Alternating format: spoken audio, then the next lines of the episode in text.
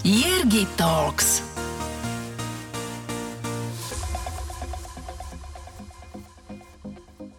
Rodak z Pezinka, absolvent Slovenskej technickej univerzity. Miluje hudbu, tanec a kreativitu. Vo svojom živote si prešiel rôznymi prácami, no v určitom momente pochopil, že chce budovať niečo vlastné. A tak spolu so svojou manželkou založili značku Le Curve. Samo Cruz.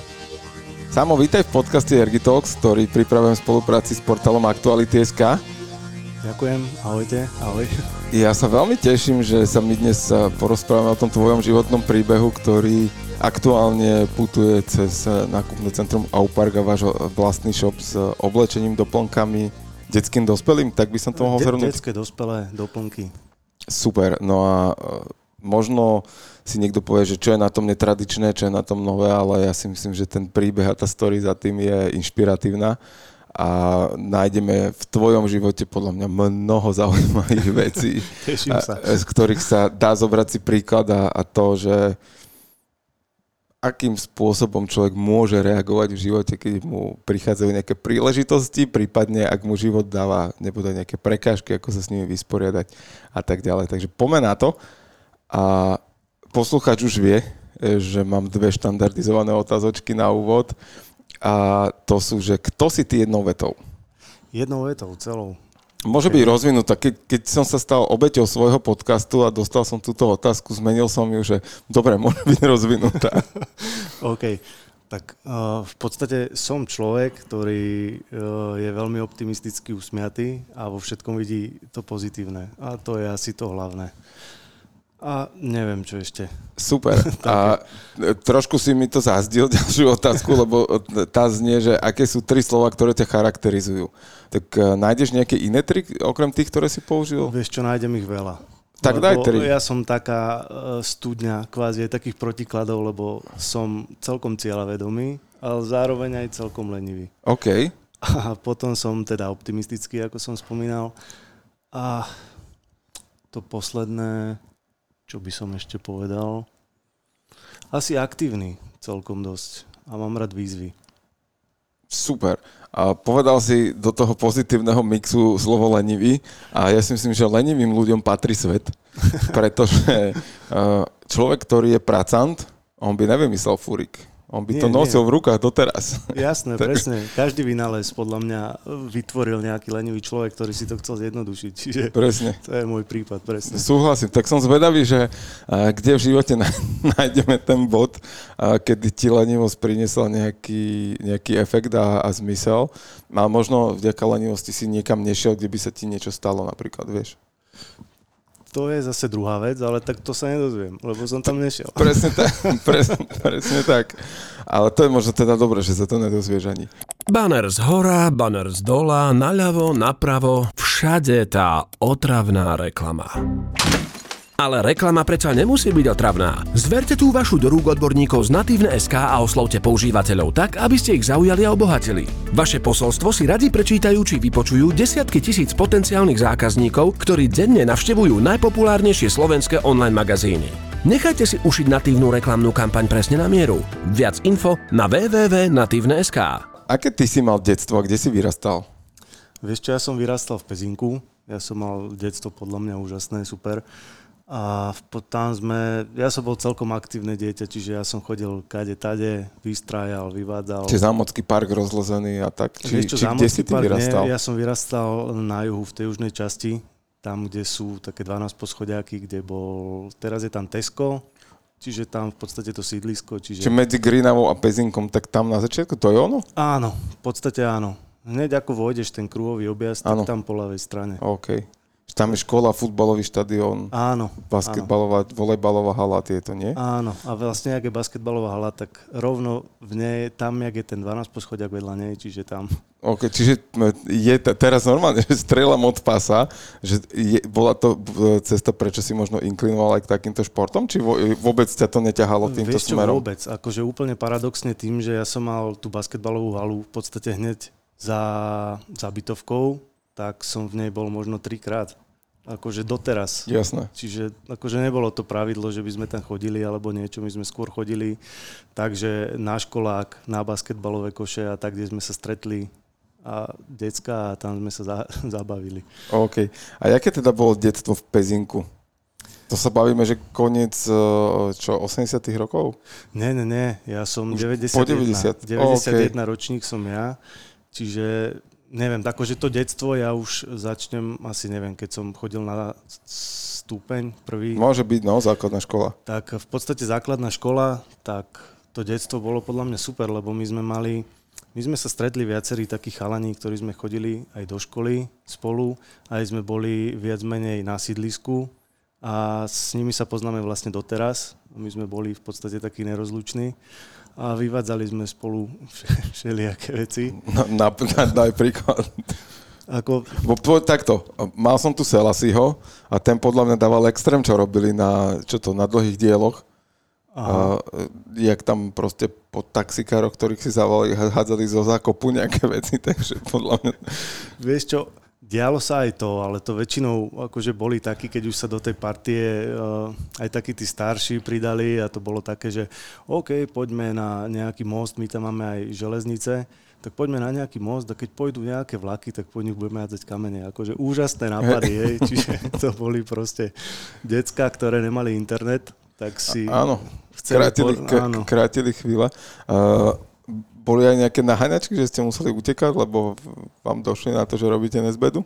Vieš čo, tak to podľa mňa bolo skoro stále, akože hej, lebo tak úplne ten klasický fórik, podľa mňa, čo zažili všetci, keď boli mladí, že chodili a zvonili na zvončeky, vieš, a bola strašná zábava, že utekali, aj keď to bol 12 poschodiak a vlastne všetci sa ozvali maximálne cez ten, cez ten repráčik, takže to bola tiež zábava. A ešte, ešte bola plná, druhá klasika, boli sáčky s vodou z balkóna. Áno, ale to ako ja som nezažil, lebo som býval na dvojke, čiže by to Ja, ja, ja som mal kamošov, ktorí bývali vyššie a tam sme to chodili robiť. No, my sme toto v podstate zažili, a to už zase preskočím do takého o, s- ako staršieho obdobia, to sme zažili, keď sme boli, myslím, že to bola Rožňava alebo niečo také, tam sme boli zo školy na výlet a jeden kamarát e, v podstate povedal, že OK, ja tu mám kamarátov, lebo ja som odtiaľto, že však poďme za nimi. Tak on išiel hore a my teda sme čakali dole, že dobre. A zrazu veľká sranda, začali po nás hádzať zemiaky. čiže, čiže aj to sme zažili, no. Výborné. Čiže stal si sa aj obeťou na konci. Ale jasné. Akože ja som mm, nebol úplne taký ten, eh, ten alfa samec vždy, čiže každý sme si prešli podľa mňa celým tým obdobím. I sú to také, podľa mňa, také, že milé hradky e, detstva, života. Ja si tiež teda pamätám život bez internetu a mobilných telefónov, e, detstvo. A my sme do toho ešte chodievali na prázdniny k starým rodičom na, na dedinu. To mali tak e, pri Nových zámkoch a to tiež bola pre nás atrakcia, že sme sa tam dostali a, a nás ráno vypustili, večer nás pozberali a tak nejak to tak mm-hmm. leto uplynulo, udialo sa. A aká bola tá základná škola, že máš ty spomienku nejakú, že ťa tam niečo bavilo v škole? Vieš čo, mňa bavil šport. Vždy ma bavil šport, od malička v podstate som bol veľmi aktívny. A ono sa to v podstate asi prejavilo asi až na tom druhom stupni. Že nebol to úplne ten prvý stupeň, ale na tom druhom, asi niekde v 6. triede, ja som sa dostal k breakdanceu, k tancu. A v podstate my sme tam boli taká partia a k nej sa k nej v podstate sa pripojili, alebo my sme sa pripojili k takej partii tých starších, ale to boli takí tí, tí pe, pezínski uh, Rómovia. OK. Hej, oni proste videli Ameriku, videli, videli proste kartóny na ulici, kde sa robí breakdance a tak ďalej. A ja ako malý som k tomu proste strašne vzhliadal, že sa mi to páčilo a chcel som sa to naučiť. Čiže my sme v podstate nejakým spôsobom sa tak ku ním dostali a začali sme s nimi tancovať. Čiže ja som od, neviem, 6. triedy na základke tancoval do strednej školy. Super. Ten, ten breakdance.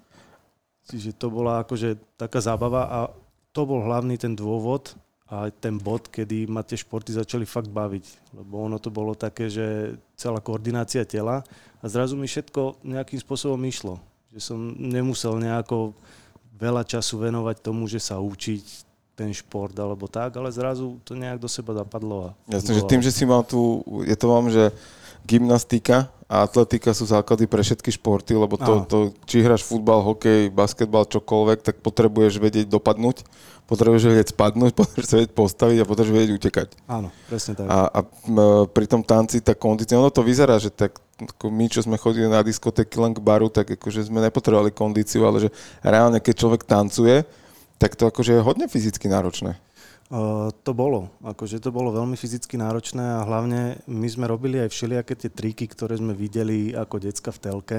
No, v telke, to u nás ešte nebolo úplne tá Amerika, ale čo sme posťahovali na počítačoch, za týždeň sa nám stiahlo jeden, jeden klip, ktorý sme pozerali všetci a keď sme to skúšali, tak sme proste museli, to boli starí chalani, ktorí boli silní a my ako malé deti sme to proste nemali šancu dať, čiže sme to museli natrénovať ako dlho.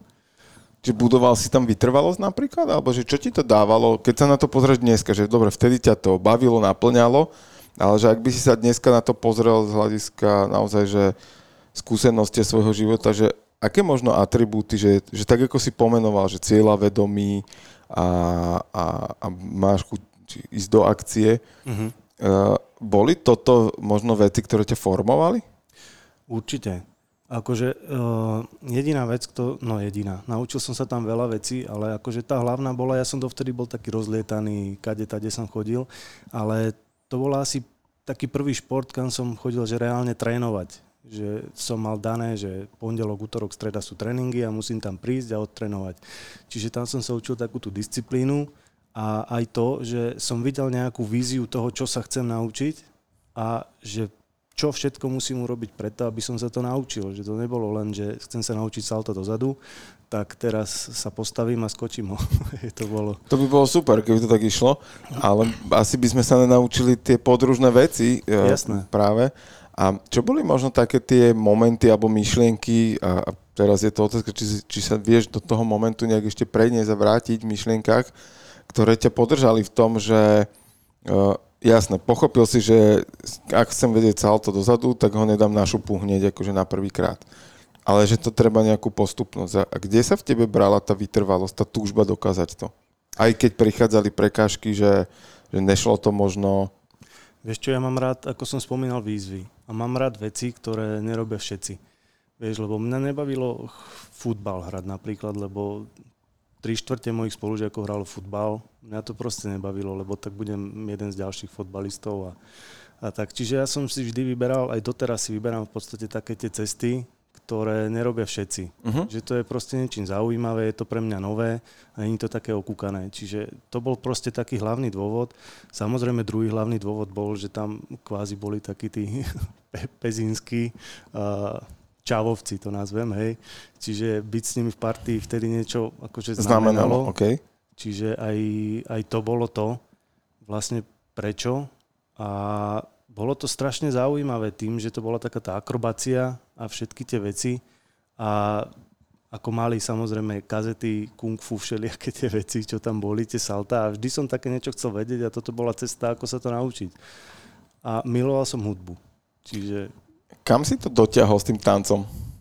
Vieš čo kam? Mm, ono, určite by sa to dalo ďalej, ale keď už potom som začal, že dospievať, prišla stredná škola, tak vtedy, vtedy už každý nejak začne rozmýšľať nad takými inými vecami, ako sú, ja neviem, baby a tak ďalej. Čiže ten šport už tak potom ide na bok a my aj ako partia už sme potom tak nejako nefungovali, čiže už to potom pre mňa nemalo zmysel ísť ďalej Jasné. a už som sa začal venovať zase niečomu inému.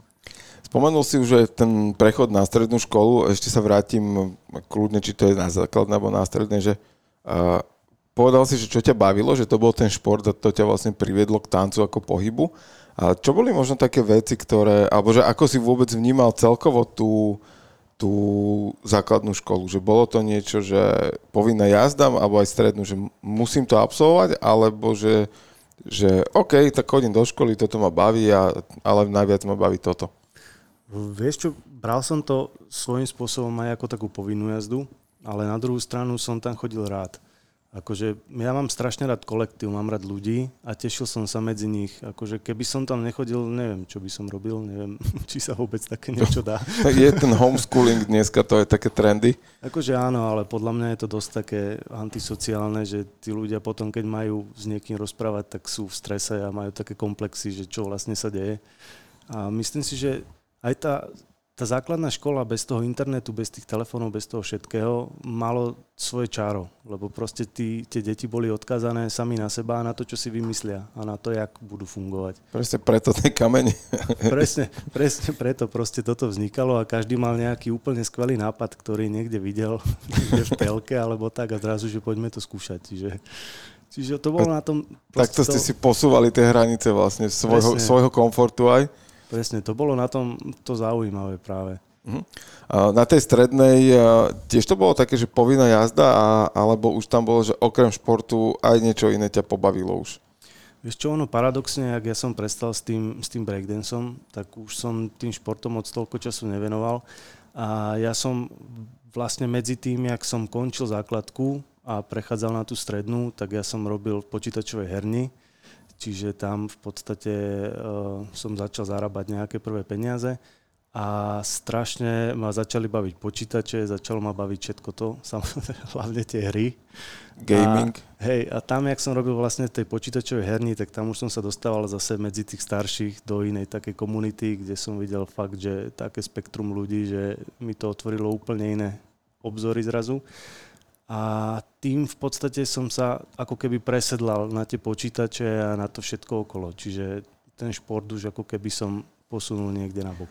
Keď pomenujeme, že obidve, aj ten, ten nazvem to gaming, mm-hmm. keď to veľmi preženiem, alebo akože zjednoduším teraz to pomenovanie, a ten tanec, že uh, ako vášne mali niečo spoločné? Neviem, neviem to takto povedať. Akože ten tanec bol podstate tá aktívna časť, kam som chodil vybiť tú energiu, ktorú som mal, lebo ja som bol fakt, že strašne energický vtedy. A ten gaming už bol potom taký, ak už som začal dospievať, tak už sa to tak nejako menilo a zrazu tú aktivitu už som začal vybíjať inde. Tam už bol Counter-Strike a tieto, tieto šutičky. Takže v podstate tam som vybíjal takú tú svoju energiu a všetko, čo, čo bolo. Ale stále sme chodili akože von a vystrajali. Ale už tá ako hlavná aktivita, ktorú som robil, boli tie počítače a tie hry, no, aktivita skôr. A tak nie, ono, ono že reálne do, do dnes dňa fungujú tie, tie eventy, hej, respektíve to, to takto, vtedy ešte neexistovali, ani sa to tak nevolalo, ale, ale dneska fungujú tie gamerské eventy, kde sa organizujú pomalým majstrovstva sveta v e-sportoch a tak ďalej, hej, že, áno, že áno. toto, toto fiči. Uh, len vtedy to nebolo ako, že ani ja som to ani nebral, že ideme športovať, hrať alebo čo. Ono to bolo skôr také, že v podstate tí chalani, ktorí sme sa stretávali, tak tí sme aj hrali. Mňa nebavilo hrať sa sám. Proste to nebolo úplne pre mňa a ja som vždy rád sa hral proste s niekým v týchto veciach. Čiže som... Čiže možno to bola tá, tá spojitosť medzi tancom a tým, to bolo, že tá partia, nejaká skupina áno, ľudí. Áno, v podstate ja už sme vedeli tráviť ten čas aj v tom online. Že už sme nemuseli, tam už začí vystupuje tá lenivosť, že už som nemusel nikam chodiť, ale mohol som byť doma. Áno, ale, ale zase možno sa tam buduje strategickosť, lebo v tej, v tej hre, akože zase aj tie hry, na jednej strane, jasno, oni sú spravené tak akože jemne manipulatívne na to, aby tie deti naučili toho, že proste túto si závislí na tom a, a, a je, to, je to v zásade jak s drogami, že prvú dávku zdarma a potom už si platíš, hej, že, že, že dostaneš nejakú freemium verziu hry dnes do telefónu, kde ťa namotajú vo free verzii, ale hej. chceš ísť ďalej do ďalšieho levelu, tak už platíš, no tak dobre, vtedy to nebolo vtedy takto to nebolo, rozvinuté, no. hej, že to nebolo také.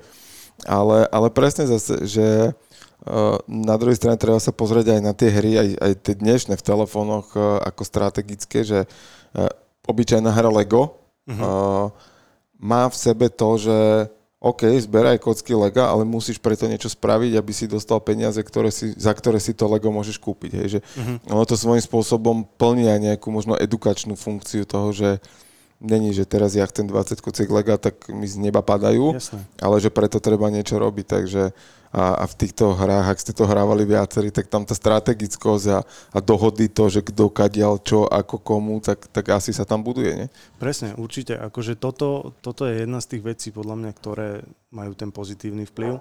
A ďalšia vec je, že som sa kvôli tomu musel naučiť po anglicky minimálne taký ten základ, taký continue start. Hej, že som vedel, čo to znamená a vedel som sa nejakým spôsobom hýbať v tom prostredí. Teraz si úplne uh, nahral, lebo mi to pripomenul ako jeden uh, kamoš, uh, teraz nedávno rozprával, má syna, jedného už staršieho, druhého takého dospievajúceho, 11-12 rokov možno. A že už ho tak akože začínal trochu sa rád, že príliš veľa uh, času trávi na konzole a podobných veciach, uh-huh. tak došiel k nemu do izby a išiel mu teda vysvetľovať, že nemusí úplne hrať toľko a zachytil, ale a tým, že hral online, tak zase on sa dohadoval s niekým na opačnom konci sveta, netuší kde, ale že plynulo angličtinou. Uh-huh. A on na neho kúka, že hraj ďalej. hraj ďalej, Braško. Akože ono je to jedna z tých pozitívnych vecí, ktoré tých, tie deti to proste ovplyvní. Napríklad ja mám syna, on uh-huh. už bude mať teraz 4 roky a tiež akože trávi čas pri YouTube a takýchto veciach, ale tie anglické výrazy pochytí. On proste fakt, že tie malé deti to do seba nejako tak nasajú. Sú špongie, no. Hej, že, že to vedia využiť a potom si prekvapený, keď ti začne počítať po anglicky, vie, že akože v zdravej miere podľa mňa to je fajn, ale už keď je to prehnané, tak je to prehnané. Áno, tam akože to presne je to, to meritko, že kde je tá zdravá miera toho, že, že čo je OK, lebo a z tohto hľadiska, akože dobre, my sme sa narodili do doby, kedy to neexistovalo, a mm-hmm. ten prerod bol doteraz, že to v podstate je mandatórna vec, že bez toho dotykového telefónu, či to je iPhone alebo Android, čokoľvek, proste už ten život moc neexistuje. Ale tie deti, ktoré sa rodia teraz, tak proste to je, že mandatórna vec, ktorú oni musia vedieť používať. Áno, treba ustražiť to, aby to nebolo, že ich ovláda technológia, ale oni využívajú technológiu. Mm-hmm. To je krásny príklad podľa mňa teraz tej uh, uh, umelej inteligencie, hej, mm-hmm. ktorá proste ti napíše texty ale je otázka, čo je zadaš, aké texty ti má napísať a ako ju vieš používať a, a nejdem akože a svojej pani dať napísať správu proste umelej inteligencii, ale proste tak toto si napíšem sám, hej, ale mm-hmm. môžem to vedieť využívať v svoj prospech, ale nie nechať sa tým ako keby ovplyvniť, že, že nahradiť to, toto moje myslenie. Jasné, akože aj tá umelá inteligencia, ono je to stále len v takých začiatkoch. Možno keď už to bude pokročilé, tak naozaj to bude robiť skoro všetko, ale teraz ťažko povedať, jasné. Počúvate Jergy Talks. Ako sa tvoj život uberal ďalej? A ako sa uberal ďalej? V podstate po strednej alebo počas tej strednej ešte? No, aj ako, jak ti napadne. Vieš čo, napadne mi e, v podstate také tie hlavné veci, že e, počas tej strednej školy, ja som mal koľko, asi 15, keď otec odišiel robiť do Talianska a vždy na prázdniny som chodil za ním a som s ním robil. Tam som v podstate zarábal prvé eurá, keď tu ešte... Sme netušili, že budú eurá. Sme netušili. A ja som tam v podstate robil a keď som prišiel, tak z toho som si vedel kúpiť svoj prvý počítač, proste fakt, že počítač drahý a vtedy som začal už sa spájať nejako s tým Talianskom a s tým všetkým. A tam som trávil fakt veľa času. Proste každé celé dva mesiace asi prázdninové, že keď všetci boli tu v podstate, tak ja som odišiel do Talianska. A, a namiesto som... vegetu si, si, si robil? Áno. A čo si tam robil? Vieš čo, on robil v takej firme, ktorá spracováva hliník. Oni robia z takých veľkých hliníkových plátov všelijaké tie plechy a také veci. Čiže som robil tam a robil som tam kvázi takého údržbára a pomocníka na také tie obrovské stroje, obrovské válce, menili sme ložiska a všeličo. OK, čiže nejaké zručnosti zase ťa to naučila áno, takýmto veciam. To, to bolo v podstate taká tá mechanická vec a tam som akože fakt veľa tých skúseností pochytil, čo sa týka tohto, lebo som fakt bol nutený taký, že uh, boli v podstate aj také situácie, keď tam uh, kvázi tatino nemohol byť so mnou, Čiže ja som tam bol s niekým, kto hovoril po taliansky a ja som zrazu zostal pozerať, že čo sa deje, Hej. ale robiť som musel. Čiže ma to ako keby prinútilo tak, že naučiť sa po taliansky minimálne tie základy, aby som im rozumel, čo odo mňa chcú, ako to chcú. A bol som v podstate taký, že som sa musel sám ostrieľať medzi v podstate starými už harcovníkmi. A to bolo v podstate podľa mňa takéto hlavné, čo, čo ma tak nejako posunulo ďalej, že som nemal strach z tých ľudí. Mm-hmm. Že v podstate v cudzej krajine, cudzím jazykom a robota, ktorú neviem robiť, som sa musel naučiť a fungovať. Ako ti išlo to učenie sa tej roboty? Vieš čo, prekvapivo, celkom fajn. Akože ja to mám tak, že som ako keby sa potrebujem pochopiť alebo dostať do seba taký ten základ tej veci a keď to dostanem, tak už vtedy s tým nemám problém. Že v podstate aj s tým športom to bolo tak, že musel som ako keby dostať takýto, že ako to funguje a keď som pochopil, ako to funguje, tak už v podstate aj každý ďalší šport už bol jednoduchý. To je jak Eh, keď sa naučíš 7 jazykov, tak 8 už ide úplne v pohode. Jasné. Neviem, ešte neviem 7, takže... To, ani ja, ale Jasné, sa ale, to. ale, ale chápem, ten, chápem ten princíp, že proste keď sa naučíš hýbať končatinami, takže Áno. ty vieš ovplyvňovať, čo ktorá kedy robí, tak potom je jedno, či s ňou hýbeš do rytmu, alebo hráš šport, Presne. ak teda cítiš rytmus a, a počuješ to. No. Presne. A to je... Bo sú ľudia, ktorí, ako ja, ktorí to, teda nás to obišlo, že my sme stali v inej rade vtedy. Tak ako každý niečo iné, hej, išiel, išiel je to po, akože takto, ja som s tým zmierený. Kamarát, kamarát eh, Noro Grovčík mi vysvetľuje, že každý vie tancovať a, a už ma aj videl a furt mi tvrdí, že každý sa to vie naučiť. Hovorím, že ne som si ty, Norko, že toto je cesta. Podľa mňa určite sa dá, len každý si musí nájsť taký ten svoj štýl. Ja mám svoju hudbu v hlave, proste. To, no. že je mimo rytmus toho, čo hrajú, už ja nezmením. Ja, ja milujem preto, uh, boli sme v Mexiku minulý rok, uh, tak na 1. novembra, decembra a jeden večer tam proste uh, bolo, že silent disco a hovorím, že to je super, že to nikto nebude vedieť, na čo tancujem vlastne, že na ktorú z tých pesieček, takže nikomu nebude divné, že som úplne mimo.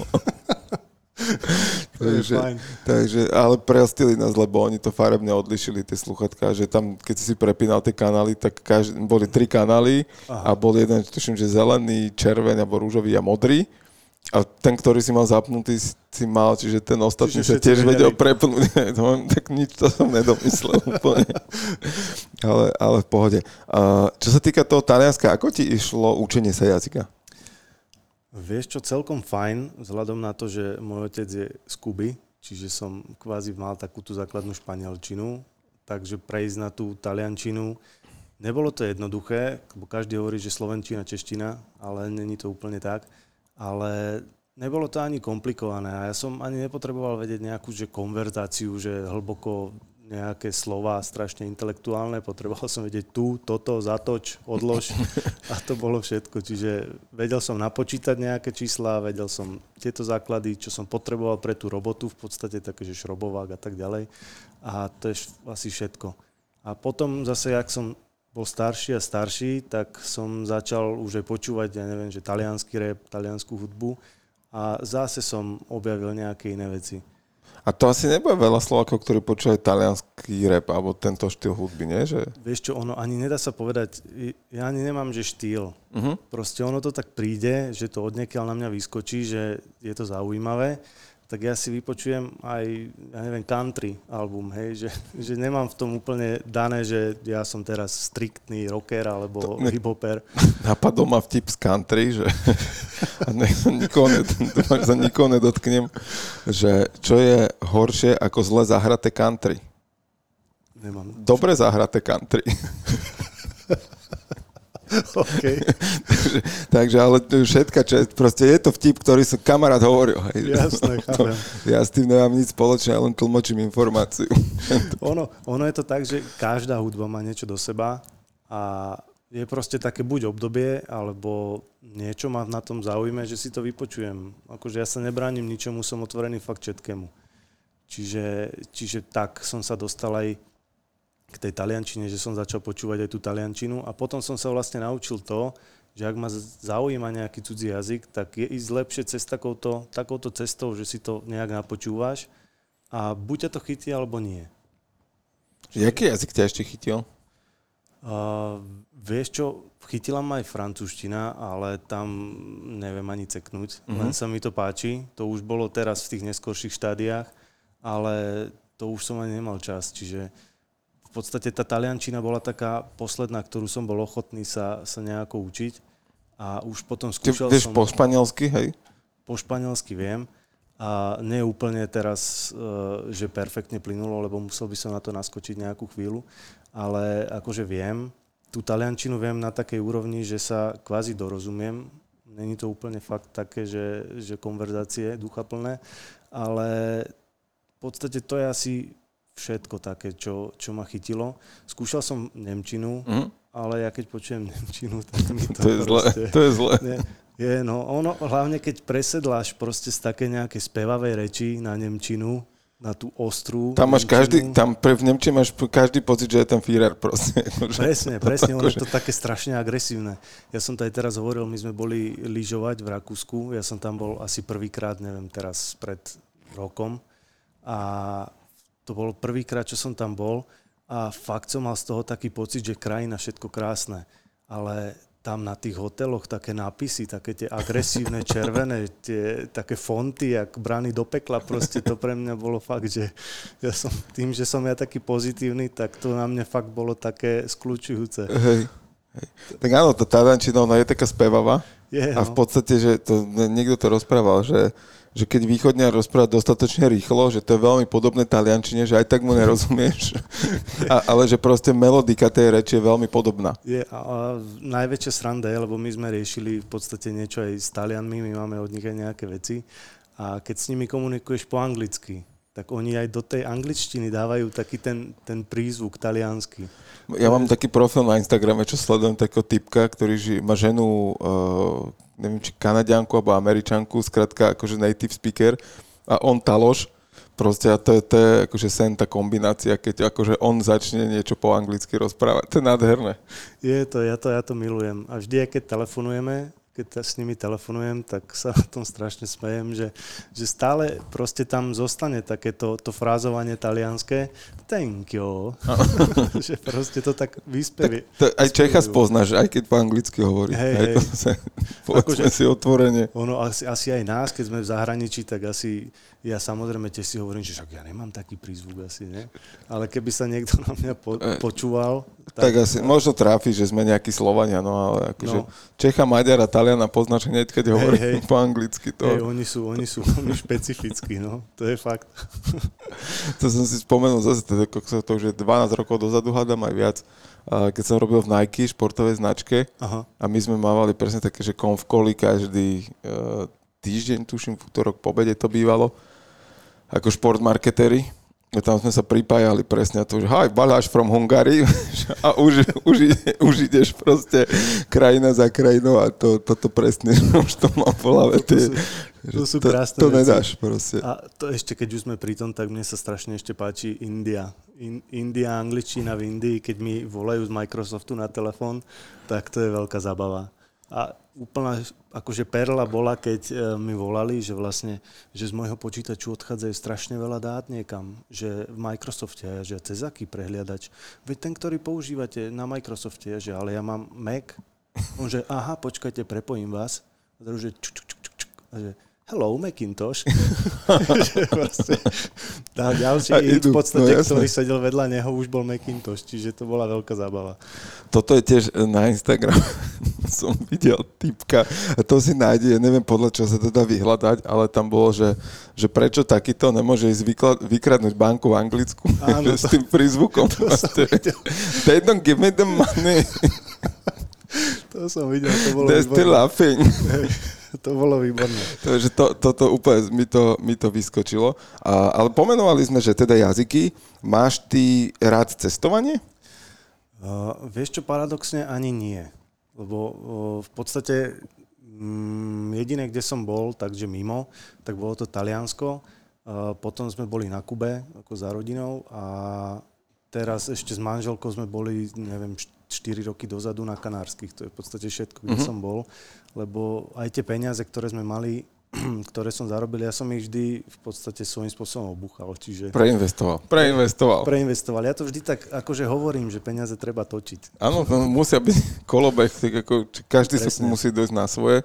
A čo sa, týka, čo sa týka tej Kuby, akú kultúru ty tam, alebo akú atmosféru ty tam zažil, keď si tam prišiel ešte tým, že tam máš aj rodinu? Vieš čo, ja som zažil práve tú rodinu a ja som zažil tú Kubu takú, aká je svojím spôsobom a všade, kam sme išli, tak mi všetci hovorili, aby som bol ticho, lebo oni tam majú dve meny. Majú ano. to pesos, ktoré má hodnotu ako dolár v podstate a pesos takéto kubánske. To convertible a áno, takéto bežné. Áno, áno.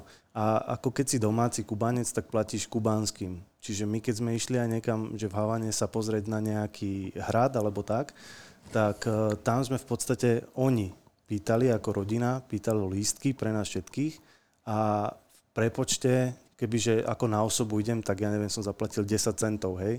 Ale keby som išiel ako ja, tak zaplatím 6 eur. Uh-huh. Čiže akože v podstate ja som zažil naozaj tú Kubu aj takú, že keď sme išli cez nejaké skratky vávanie, mi hovorili, daj si dole šperky teraz, všetko, čo máš, hodinky si schovaj, lebo a už všetci išli, akože oni sú tam strašne špekulanti akože v tomto. A ani ne, nepoviem, že špekulanti, oni sú proste podnikatelia, hej. OK. Že proste oni ťa presvedčia o tom, že niečo potrebuješ a nakoniec to tak není a tak ďalej. Čiže ako ale mám to tam rád, čiže... Ja som to zažil uh, turisticky, uh-huh. ale to je tiež fú, veľmi dávno. Uh-huh. A akože bolo to, kedy to bolo? Koľko sa to bolo? Možno 2011 alebo tak nejak, fakt, že dávno. Uh-huh. A bolo to akože veľmi zaujímavé. Akože je, ona, tá Kuba je krásna a z obidvoch pohľadov, podľa mňa aj z toho turistického, aj z toho akože domáceho. Čiže tam je to podľa mňa fajn. Super. A ako to teda pokračovalo po strednej škole, že ako sa tvoj život uberal ďalej? Vieš čo, uberal sa, ešte, ešte keby som sa vrátil k tej no. strednej, že v podstate to bola jedna vec, ktorá ma formovala, bola aj tá robota, kam som chodil. A druhá vec, že stále som mal rád tú hudbu, mal som rád taký ten hip-hop a všetko, čiže my sme v podstate aj s kamarátom sme založili skupinu a začali sme repovať v podstate, ak to vtedy bolo v móde. Keď začal prerážať taký ten slovenský hip-hop, tak sme začali repovať a tam som v podstate pri tej hudbe bol a stále ma to držalo a tam sme v podstate tiež nejakým spôsobom využívali tú kreativitu, ktorá proste bola potrebná, že musel som nejakým spôsobom stále niečo vymýšľať a stále si posúvať tie hranice a tiež vystúpiť z tej komfortnej zóny toho, že nahrať tú pesničku a dať ju niekomu vypočuť, že toto som ja. Že, že ono to sa zdá, že je to úplná banalita, ale pre toho človeka to Že dávaš tú kožu na trhu úplne. Áno, áno, lebo proste si musíš byť pripravený na tú kritiku, ktorá príde aj na to všetko okolo. Čiže ono, samozrejme, neboli sme na tej úrovni, že by nás niekto počúval, hej, stále sme boli v podstate len takí, že sme to skúšali. Čiže, ale bavilo nás to. V podstate, akože, ale tá hudba sa ťahala tvojim životom kontinuálne. Určite. Ja, ja milujem tú hudbu a milujem ju doteraz. Fakt, že akúkoľvek. Keď je dobrá, stále tým, že som tancoval, tak mám rád stále takú tú rytmickú. Ja mám rád také tie balady a tieto veci, ale takú tú rytmiku, takú tú, ktorá ti vyčarí úsmev. Čiže nejakú dynamiku? Mhm a takú fakt, že každý má nejakú takú tú svoju hudbu, ktorá ti vyčarí úsmev, že si ju pustíš a nabije ťa energiou a máš úsmev a ideš v podstate teraz ovládnuť svet, hej. Čiže... Používaš to presne na toto, na také návodenie stavu? Že, že vieš, že teraz mi tak akože odchádza energia, ale potreboval by som byť v nejakom flow alebo proste v energii, tak, tak pustím si nejakú konkrétnu hudbu, alebo že aspoň žánrovo? Vieš čo, áno.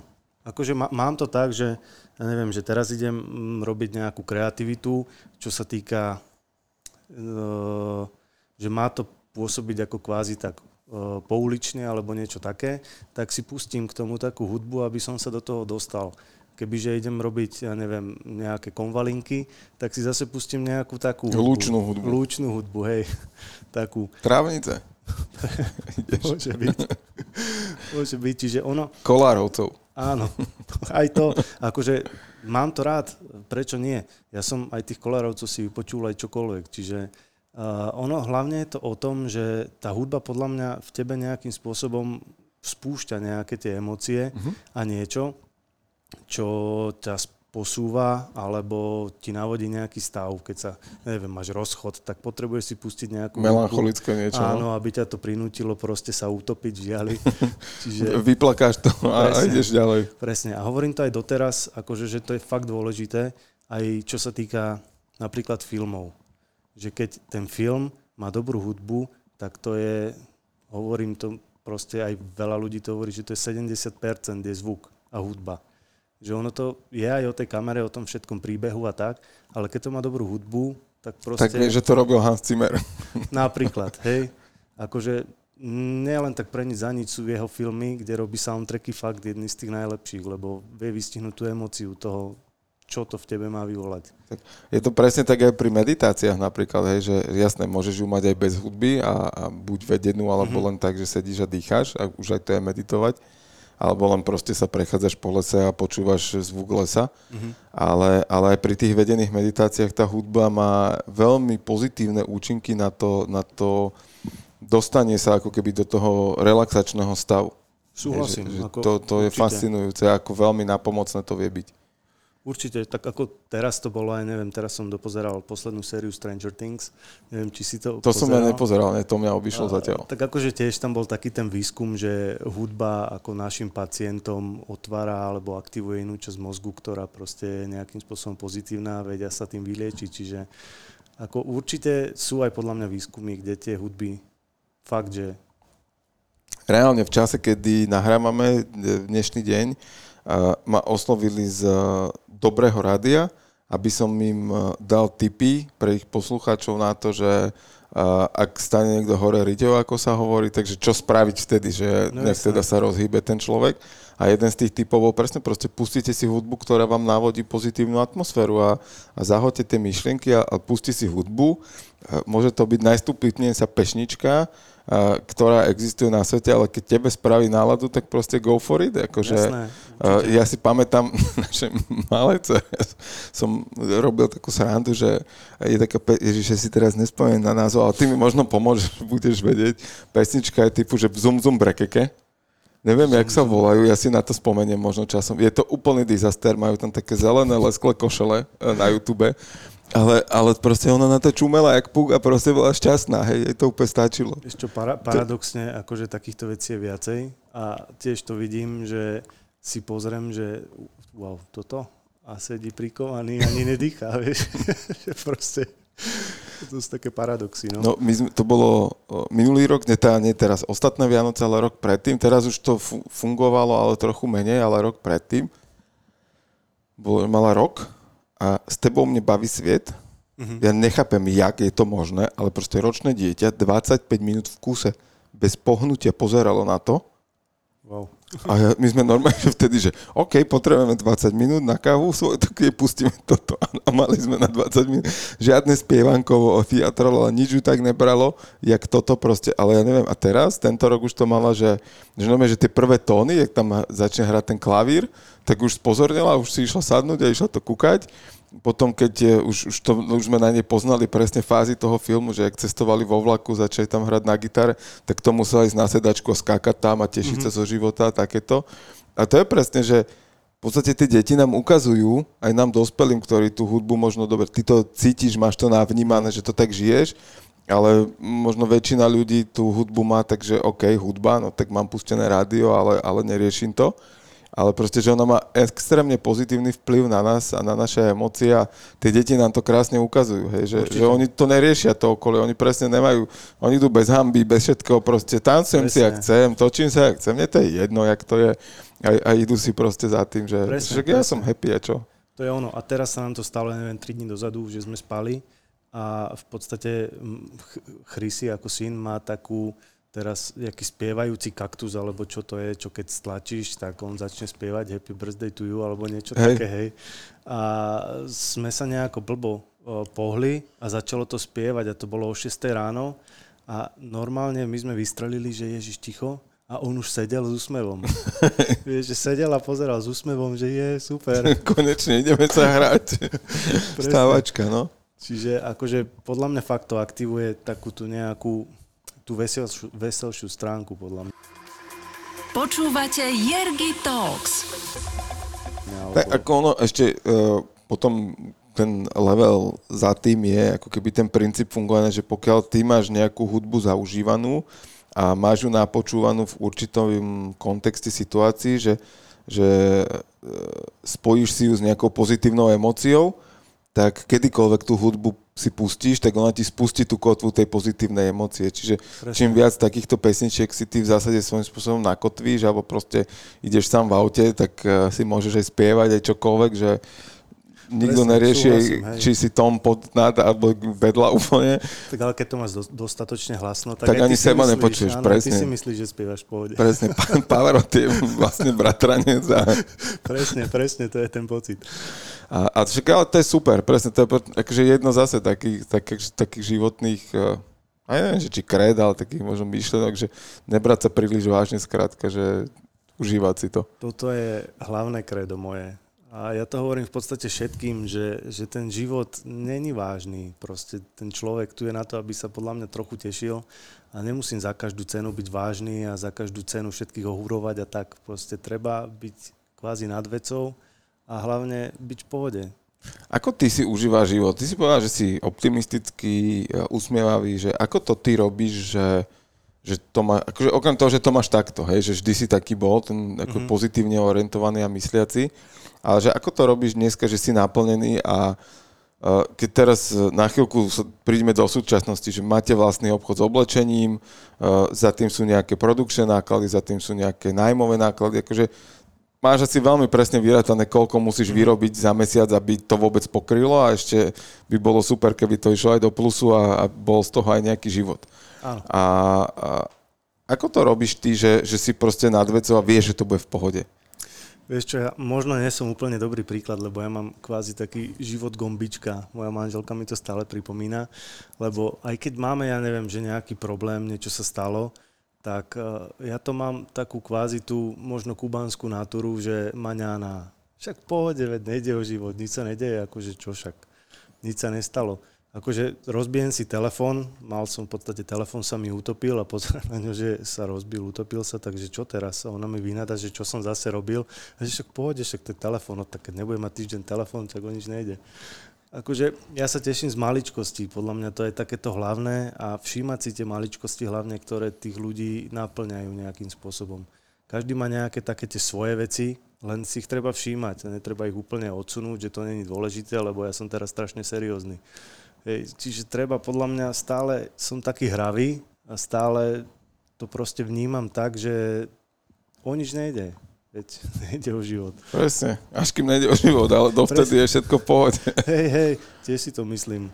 Ale akože teraz už to vidím inak, keď mám aj toho syna, že už mám väčší strach, už si dávam pozor na to, že čo sa deje, jak sa deje, ale stále to mám tak nad vecou, že že proste však o nič nejde, no tak nechce sa oblec, tak však v pohode, o nič nejde, tak sa neobleče, obleče sa za pol hodinu, keď bude chceť, alebo ho nejako uh, bude motivovať na to, ale že nebudem úplne teraz z toho úplne nervózny. že pre, neprehodíš do Nemčiny, aby si mu vysvetlil, že teraz sa ideš obliecť. Pre, presne tak, že nebudem teraz po nemecky rozprávať na ňo, ale uh, a v podstate tak, aby aj on chápal, že teraz sa nestrela z toho, že sa neobujem v túto hneď chvíľu. A ja to mám tak isto, že keď uh, sa niečo stane, akože aj v tom živote, alebo ja neviem, že nezarobíme ten mesiac na nájom, že musíme nejako doplatiť, tak poviem, že nič nejde, no tak doplatím, lebo tak nájdem si robotu nejakú inú, z ktorej to proste zoberem a stále sa niečo dá vymysleť. Akože není to tak, že podľa mňa teraz život skončil, lebo mm, neviem, nemám na benzín. Jasné. Niekde to vyrobím. Jasné, keď nemám na benzín, idem na bicykel. Akože vždy je nejakým spôsobom tá možnosť, si myslím. Uh-huh. Super. A ako ja toto zdieľam absolútne, hej, že, že e, v podstate život nám prináša informácie a my sa rozhodujeme, ako sa zariadíme a nedávno som to s niekým rozoberal a bavil sa o tom e, na v podstate, ale že čo vychováva tento systém náš školský, hej, že keď to zoberieme, že štandardný školský systém na Slovensku vychováva ľudí, ktorí hľadajú chyby, pretože čo, máš diktát a nikto nerieši, že si mal 37 ičiek a y správne, ale rieši, že si mal 3 zle. Uh-huh. Potom dojde matematika, tam nikto nerieši, že si 12 príkladov vypočítal správne, ale 3 si vypočítal zle, na tie ťa upozornia. Ale nie, že bracho, túto si daj na, na budúce pozor a venuj tomu ešte väčšiu pozornosť alebo koncentruj sa až do konca, keď ten učiteľ vidí, že chyby má v posledných troch príkladoch napríklad, mm-hmm. hej. Alebo že rýchlo preletel prvé tri, lebo bol v strese, že má málo času, alebo proste však to, že reálne na každý výsledok sa dá pozrieť nejak analyticky a vyhodnotiť, prečo ten človek tie chyby tam urobil, ale nie, že len mu pomenovať, že tu chyba, tam chyba, tam chyba. A potom ťa to vypluje zo základnej strednej školy s tým, že ty vlastne ako človek, jedinec mladý, keď ešte aj tvoji rodičia tak boli vychovaní a neprišli ešte presne k tomu, že už by to vnímali inak, tak tiež len hľadajú chyby v zásade, pozerajú správy, hľadajú chyby, hľadajú chyby na ľuďoch, hľadajú na susedoch chyby a tie decka v tomto výrastú a potom vieš, kde oni majú brať tú motiváciu, že vlastne to je v pohode, že toto je informácia, není to chyba, že som to nezarobil tento mesiac, mm-hmm. ale mám to z minulého mesiaca, lebo tam to bola tá tržba lepšia a podobne.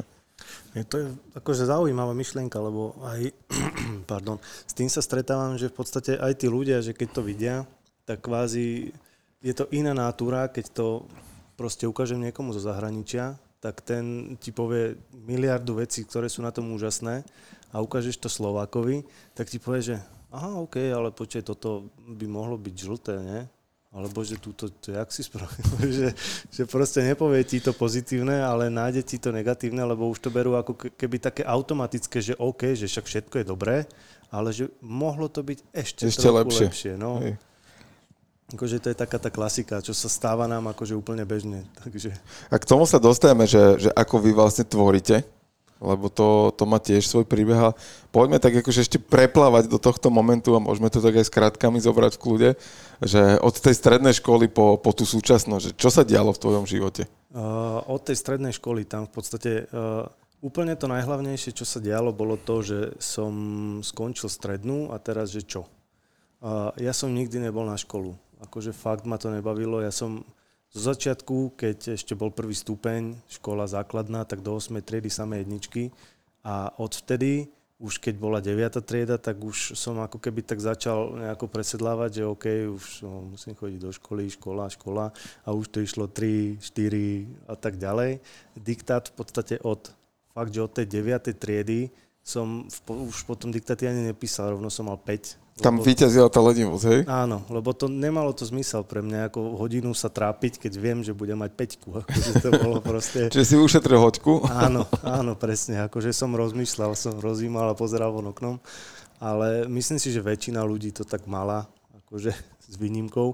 A potom v podstate na tej strednej bolo to, že pred maturitou, posledný ročník, ja som chodil na Gimpel, Pezinsky, a pred maturitou v podstate to bolo už v takom štádiu, že som musel ísť e, kúpiť do Billy e, bombonieru a prosiť učiteľku, aby som neprepadol z matematiky z hodou okolností a to bol maturitný ročník, tam kebyže prepadnem. Tak ideš ďalej, tak, no, e, znova. Nemôžem ísť maturovať a tak ďalej, čiže ona mi to samozrejme tak nejako dala, že som si to musel kvázi obhájiť a aj som si to obhájil našťastie, čiže z hodou okolností som z matematiky maturoval a potom ďalej v podstate to išlo tak, že čo teraz ďalej, že však nemám čo, ani som nechcel, že vysoká a tak ďalej, ale uh, moja mama robila na stavebnej fakulte a ona bola štúdina.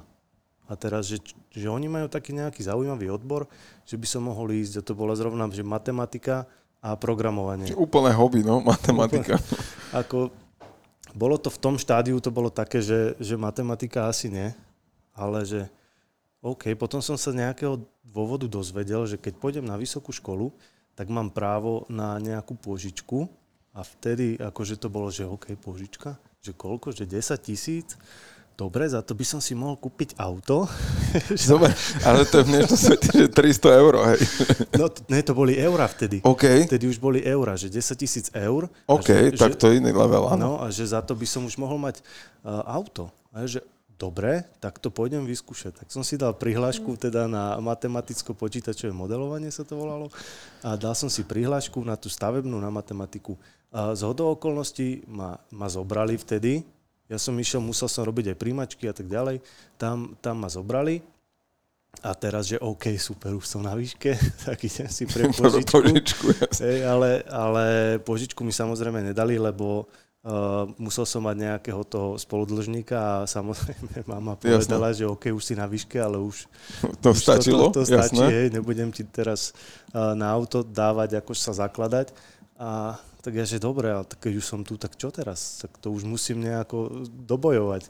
Vieš, a ja ako človek, ktorý som skoro prepadol z matiky, tak som išiel študovať matematiku, hej. A ja som teraz uh, v tom prvom semestri matematiky na výške musel dobehnúť celú strednú školu, aby som bol na takej úrovni, že by som zvládol spraviť tú skúšku. Ano. Ale už keď som sa na to dal, tak ja som zase, ja som lev, čiže ja musím proste niečo zabojovať a dokončiť to. Že už som fakt, že nechcel cúvnuť a už keď som tam, tak jak by to vyzeralo, keby že prídem a poviem, že OK, hm, musel som odísť, nedal som to. Vieš, to bolo pre mňa úplná katastrofa, čiže som fakt, že začal bojovať. To bolo na stavebnej, e, tá, tej Slovenskej technickej univerzite? Áno, áno. Uh-huh. To bolo tuto v Bratislave stavebná a ten prvý semester som nejak dal, potom išiel druhý, tretí to ešte všetko bolo v pohode, ale už boli nejaké predmety, ktoré som fakt že nezvládal. A bolo to také, že už sa mi ani moc nechcelo, lebo to bolo fakt ťažké. A že dobre. Potom v podstate už prišiel ten bakalársky, tretí, či 5. 6. semester, či ako to je teraz rozdelené. O, tretí rok, akože áno, hej, 5. 6. Áno, semester, áno. Tre, tretí rok. A tam už v podstate som mal nejaké skúšky, ktoré som nedal a mal som aj bakalárskú prácu a tedy som to nedokázal proste skončiť. Čiže zostali mi nejaké veci, ktoré som musel zase dať o rok. A vtedy som si povedal, dobre, tak mám nejaký čas, tak idem vymysleť teraz, že čo. Tak ja som mal vtedy priateľku, s ktorou sme sa rozišli, ale ja som si bol blízky vlastne s rodičmi a oni predávali krby. A oni z hodou okolností otvárali nejakú predajňu v Bratislave, takže pôjdem robiť tam teda oni ma poprosili, že či teda by som nešiel, lebo že nevedeli mhm. koho a vedeli, že som ako tak zodpovedný, že by to mohlo fungovať, tak som vlastne išiel robiť tam a tam to bolo také, že uh, musel som fakt, že začať pracovať, že musel som uh, vizualizácie začať robiť, predávať, starať sa o tie objednávky zákazníkov a tak ďalej, že v podstate kvázi to tak stálo na mne, celá taká tá pobočka bratislavská, kde som bol ja.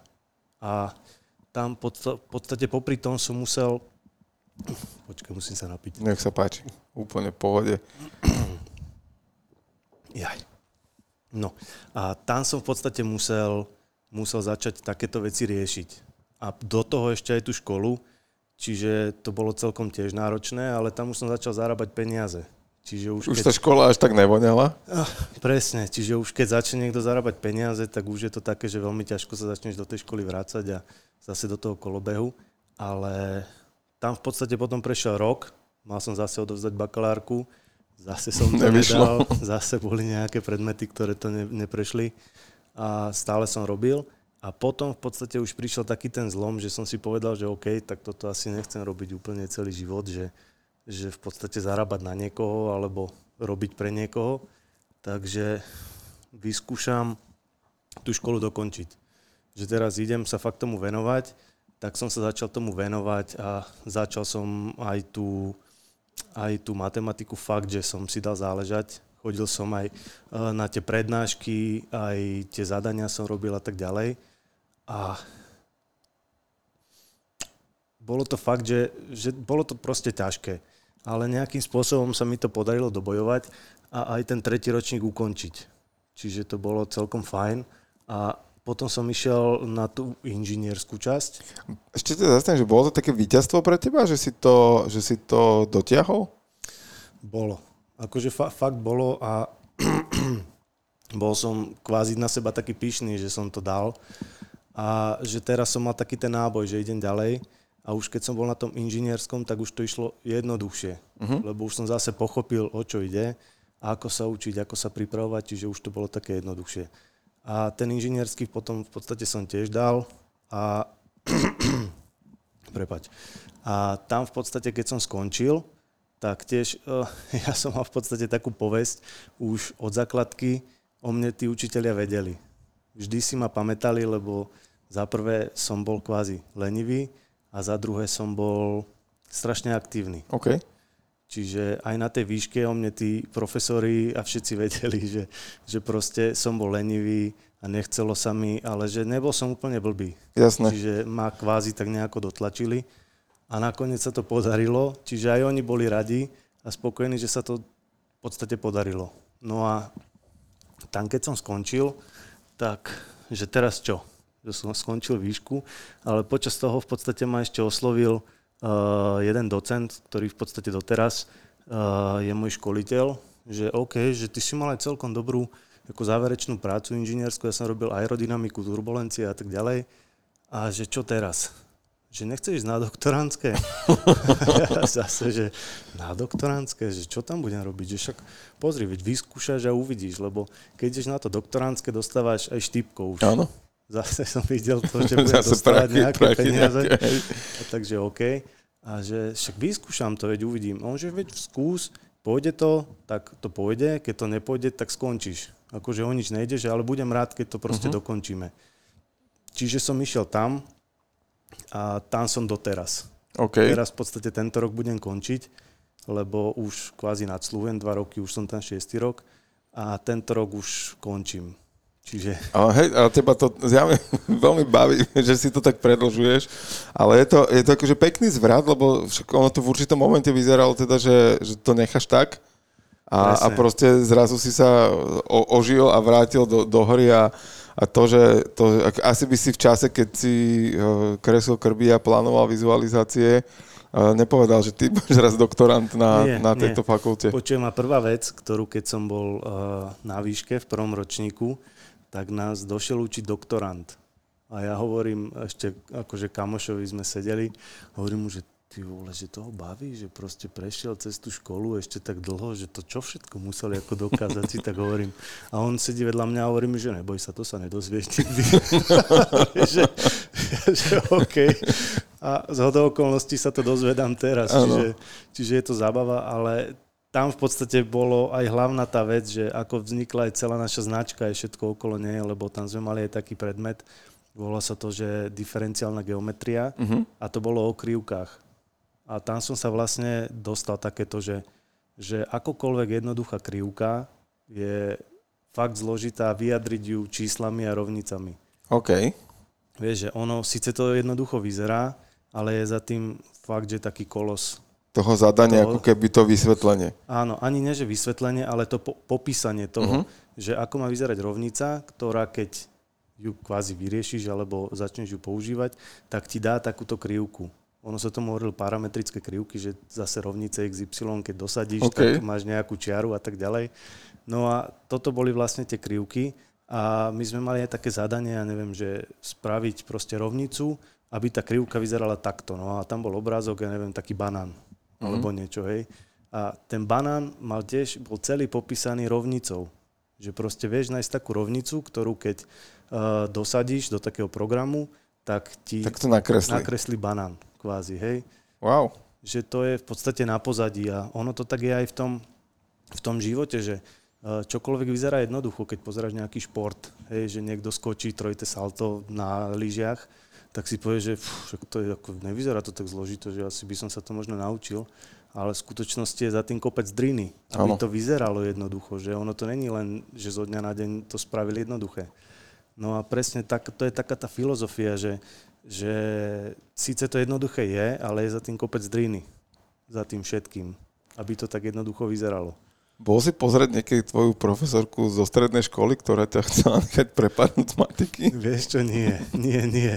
Ju som nebol pozrieť, ale som si to tak hovoril, vieš, že som mal taký pocit toho zadozučinenia, že keby ma videla teraz, že asi by bola, neviem, či pyšná, alebo... Hrdá určite, hej. Hej, hej, aby si povedala, možno by ťa pozvala na hodinu, že aby si niečo ukázal vyratať, lebo podľa mňa uh, nechcem sa aj teda dotknúť, ak nás počúvajú, srdečne pozdravujeme, ale je dosť vysoko pravdepodobné, že si v niektorých veciach predbehol.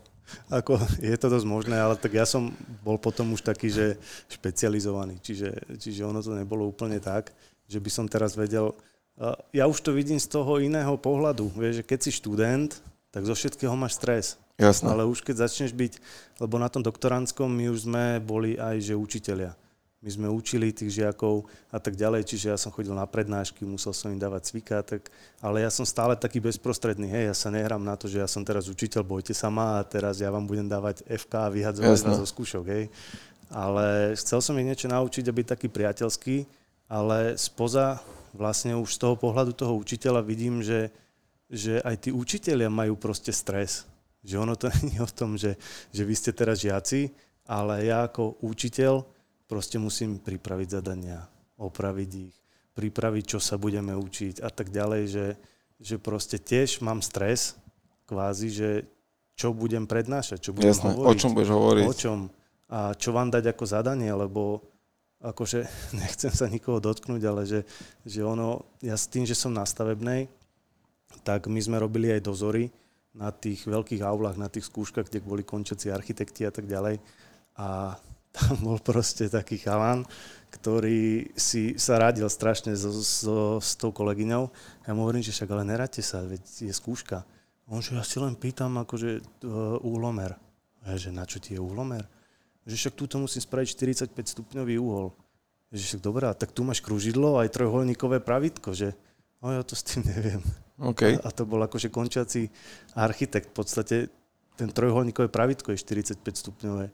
Krúžidlom spravíš na dva, na dva ťahy proste Jasné. 45 stupňov. No a bolo to také, že, že už si musíš Že- fakt dávať pozor. Im chýba praktickosť ako keby tým ľuďom možno, že, že on sa teóriu dokáže naučiť, ale nevie to použiť v praxi potom, že, Svojím že čo s tým robiť? Svojím spôsobom, alebo už uh, v podstate... Tak ale to sú tie tvoje ložiska v Taliansku, vieš? Áno, si presne. musel, vieš, tam sa nikto nepýtal, tam ti povedal, že Presne. manžára ideme. Presne tak a to je, to je práve to, že dneska už máš proste strach s tým, tým deťom kvázi dať niečo, čo by nemuseli zvládnuť a pritom my sme to mali ako povinnosť. Vieš, že ja som to bral tak, že, že to musím vedieť a týmto haslo. Vieš, ale teraz nevieš, či to bude vedieť, či nie a aby teraz stroskotal na tom, že nevie spraviť 45 stupňový úhol, keď vie možno iné veci. Ťažko povedať. Akože, A ako to máš s tou, tou, lebo teraz si pekne popísal aj to, že, že čo všetko sa dá vlastne vypočítať, že, že nejaká krivka sa dá matematickou rovnicou e, vyjadriť tak, že, že to program vie spraviť. Ako ty počítaš v živote s vecami, alebo ako ty počítaš život? Čo to pre teba znamená dneska počítať? Vieš čo, ja mám uh, už z tohto všetkého mám také strašne analytické myslenie, že ja si všetko musím dopodrobná rozložiť a obhájiť si to sám pred sebou. Keď niečo robím alebo dostanem nejakú informáciu, nejaký názor, tak v prvom rade si ho musím sám pred sebou obhájiť, aby som tomu uveril. Vieš, že teraz, keď mi niekto povie, ja neviem, táto stena je oranžová, tak poviem, že oranžová, počkaj, však ale toto sa mi nezdá, rozdelím to a potom, aha, ok, asi je fakt oranžová, vieš, že, že musím si to tak nejako rozložiť, spracovať a keď mi to dáva zmysel, tak to považujem za, že to je OK. A tak to mám v podstate so všetkým. Ako to ide dokopy s tou ľahkosťou bytia, ktorú ty máš? Vieš čo, paradoxne celkom fajn, lebo preto v podstate, keď si to viem rozdeliť, tie veľké problémy na tie menšie, kvázi na tú analytiku, tak to není také strašné. Čiže vlastne ideš step by step potom a zrazu Áno. je vec vyriešená. Áno, áno, a ja to v podstate tak aj mám, že sa snažím aj, aj v tých ľuďoch v podstate vidieť, vidieť nejaké dôvody, prečo robia to, čo robia, aj keď sa zachová nejako zlé. Že tak- sú to len dôsledky niečoho. Áno, presne. Mm-hmm. Že každý proste, ten koreň toho problému je úplne niekde inde. Že on konečnom dôsledku nenadáva mne, ale ja neviem, nadáva niečomu, čo sa mu stalo predtým, alebo má názor kvôli tomu, že sa mu niečo v minulosti prihodilo. Čiže v podstate všetko sa od niečoho odvíja a to je kvázi aj z tej matematiky, že máš dôkaz, vieš, že máš, neviem, 1 plus 1 je 2, ale prečo je to 2? Jasné. Vieš, a tam je za tým je dôkaz na celú stranu, prečo je to 2. Vieš, a zistíš, že, že aha, ono to je naozaj 2. Vieš, a, a to je presne to isté, že niekto mi niečo povedal, ale prečo mi to povedal? Aha, pozrieš si, ja neviem, nejakú tu chronologicky ideš dozadu, že čo sa mohlo stať, alebo že prečo by to mohol. A potom si povieš, že aha, OK, že tak asi, hej. A svojím spôsobom je to aj taký dobrý mechani- obranný mechanizmus, lebo uh, v tom potom nevidím to zlé.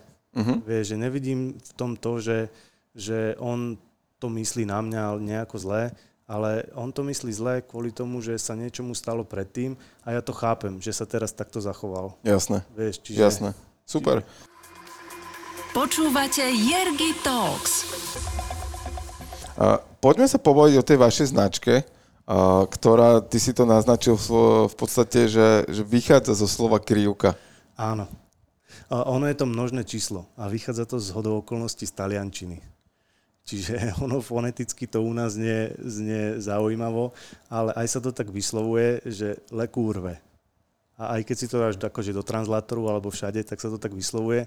A mňa strašne baví to, že my keď máme tú značku, tak v podstate idú všelijaké takéže rodinky, usporiadané rodinky a idú okolo a pochybujem, že, že oni si doma sadnú za stol a hovoria akože vulgarizmy, hej? Jasné. Ale keď idú okolo, tak celá rodina proste si to číta na hlas. Vieš, Tak dobre, čo si budeš čítať, že Pig and Kloppenburg, vieš? No, to, to si vieš, nebudeš a čítať. To je na tomto taká sranda, že, že v podstate ide aj mama s dcerou, hej, tá dcera má, ja neviem, 13 a ona do nej ešte búcha, že pozri, pozri, jak sa to volá. Vieš, že akože, Je to, akože to, je, pre mňa to je úsmevné, lebo však eh, to, ako som sa dostal k tomu, alebo ako sme sa dostali k tomu, že nahrávam tento podcast, je, je v podstate presne táto story, že eh, ja som išiel do Pantarej eh, koncom minulého roka, neviem, či to bolo v novembri alebo v decembri, prikláňam sa k tomu, že to mohlo byť začiatkom decembra niekedy. A volal som s kamošom a tým, že Pantare je už vedľa vás vlastne, áno. Uh, tak uh, som s ním telefonoval a že teda nejdem ešte donútra, ale že túto mm, potelefonujem na chodbe a potom tam pôjdem, tam už ma, som sa mal stretnúť s nejakými ľuďmi, už by som vedel, že už by som to nedoriešil a tak. A zrazu ja stojím pred tým obchodom, telefon a začal som sa strašne smiať a do telefónu som presne prečítal názov, on že čo? A hovorím, kamo, to je taký obchod, pred ktorým práve stojím. Že... No a jak som dotelefonoval, tak som išiel dovnútra a, a tam som stretol tvoju, tvoju manželku, a ktorá mi teda v skratke povedala, že, že čo ako vzniklo a, a prečo a tak ďalej a, a mňa to teda zaujali, ma tam e, pekné veci. No a až tak sme sa dostali k tomu teda, že, že poďme o, to, o tom sa porozprávať. A tak porozprávať teda o tom, že keď už máme názov a, že vyplýva z, z teda e, zo slova krivka, je tam naozaj to, že, že tá matematika alebo tá škola ťa dovedla k tomu názvu, alebo že čo to bolo? Uh, ono to bola taká, pardon, taká súhra okolností všetkého, že v podstate ja som mal taký ten uh, matematický základ a také pozadie. Sorry. Pohodičke. Uh, taký matematický základ to pozadie, ale svojím spôsobom stále som bol taký, neviem, nazvem to taký uh, voľnomyšlienkársky, že stále som v podstate bol uh, ako kvázi taký mladý, nechcem to nazvať úplne, že taký pouličný, ale stále sme sa stretávali a boli sme kvázi aj v takej nejakej komunity hibopovej, to tak nazvem. A v podstate, keď som išiel raz uh, zo školy, z jednej prednášky, tak som ešte išiel za kamošom do štúdia. On mal vtedy tetovacie štúdio a on mi ukazoval, sme sa rozprávali a tak ďalej, úplne nejako nezáväzne.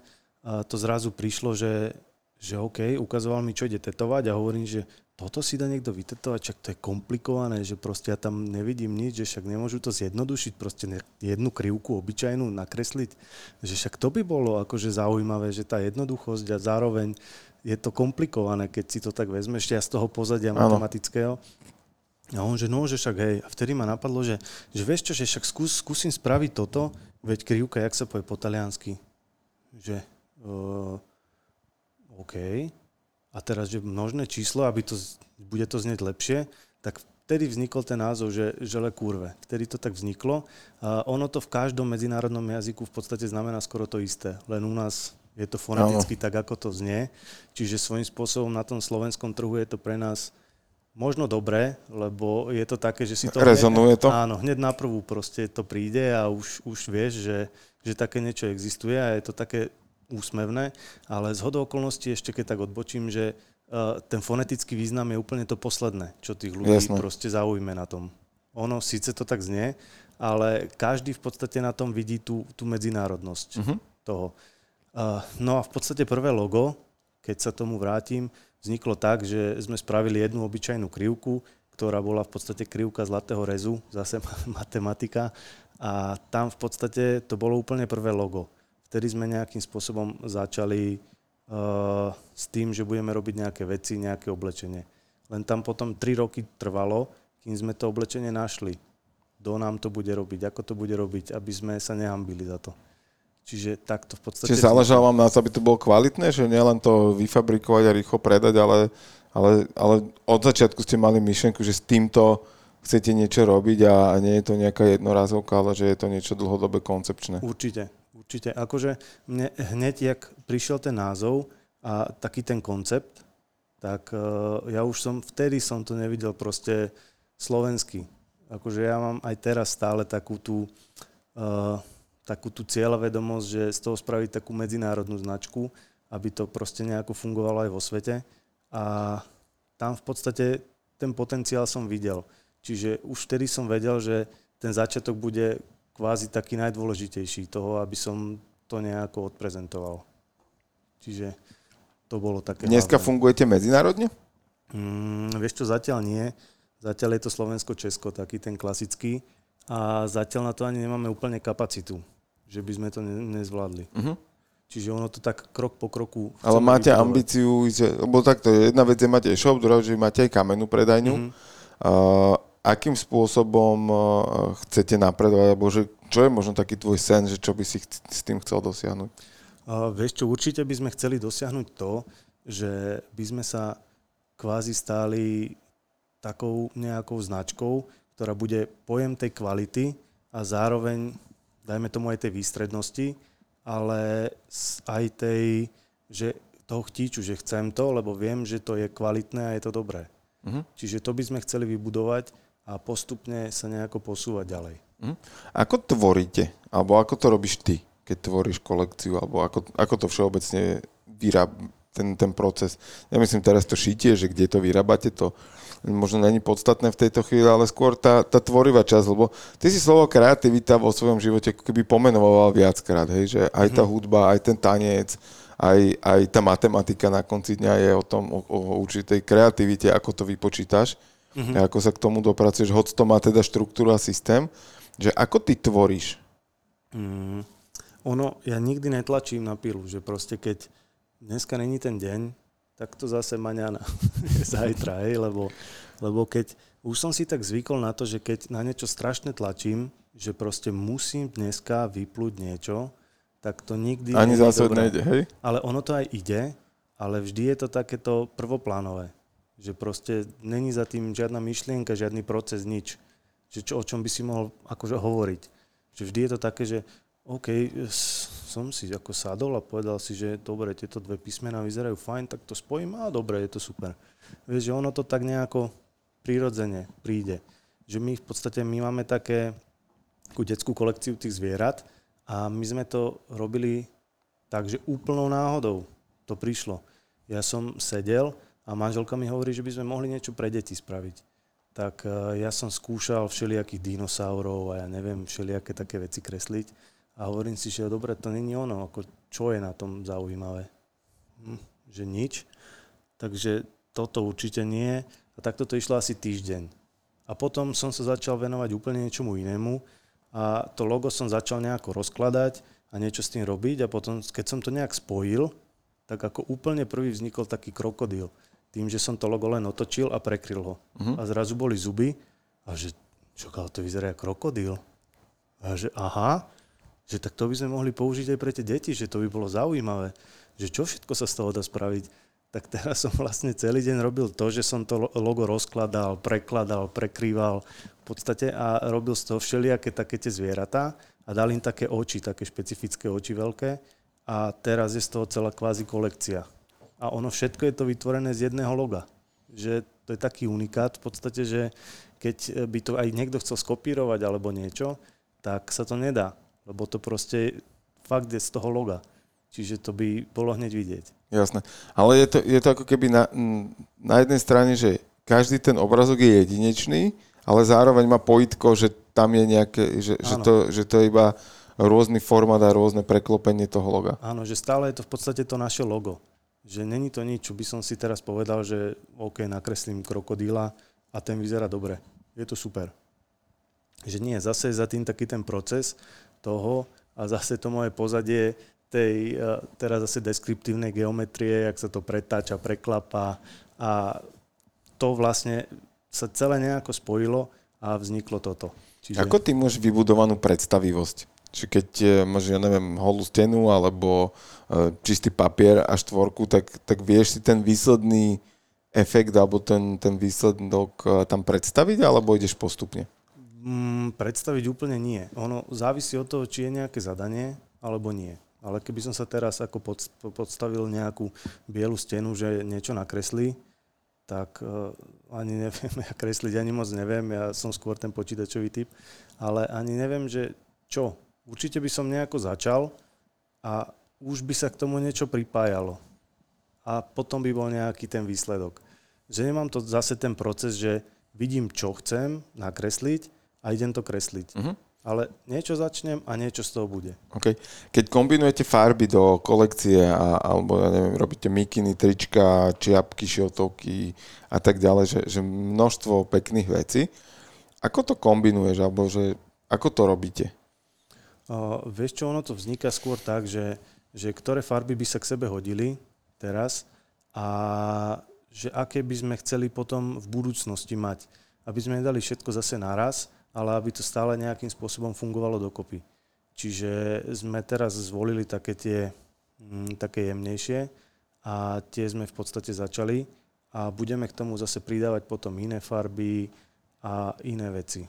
Čiže akože tiež to není tak úplne, že máme celý ten koncept tej kolekcie, ja neviem, na 10 rokov, ale si povieme, teraz ideme okolo niečo, že táto farba vyzerá fajn, že to by vyzeralo akože dobre, že poďme to skúsiť. A tak v podstate je ten proces, že, že tiež to je aj na základe tých okolností, ktoré zažijeme, čo uh-huh. sa mhm. vlastne stane a čo uvidíme. Lebo tá inšpirácia je podľa mňa všade. To som sa chcel spýtať, akože je to jedna z otázok, ktoré ja mám v hlave, že, že kde ty nachádzaš inšpiráciu? Vieš čo, ja som práve taký človek, že že ju nachádzam hoci kde. Ja som sa o tom presvedčil fakt, že už veľakrát aj manželka mi nadáva, lebo ja milujem také tie videá na YouTube, jak fail army, jak sa niekto od spadne alebo tak ďalej.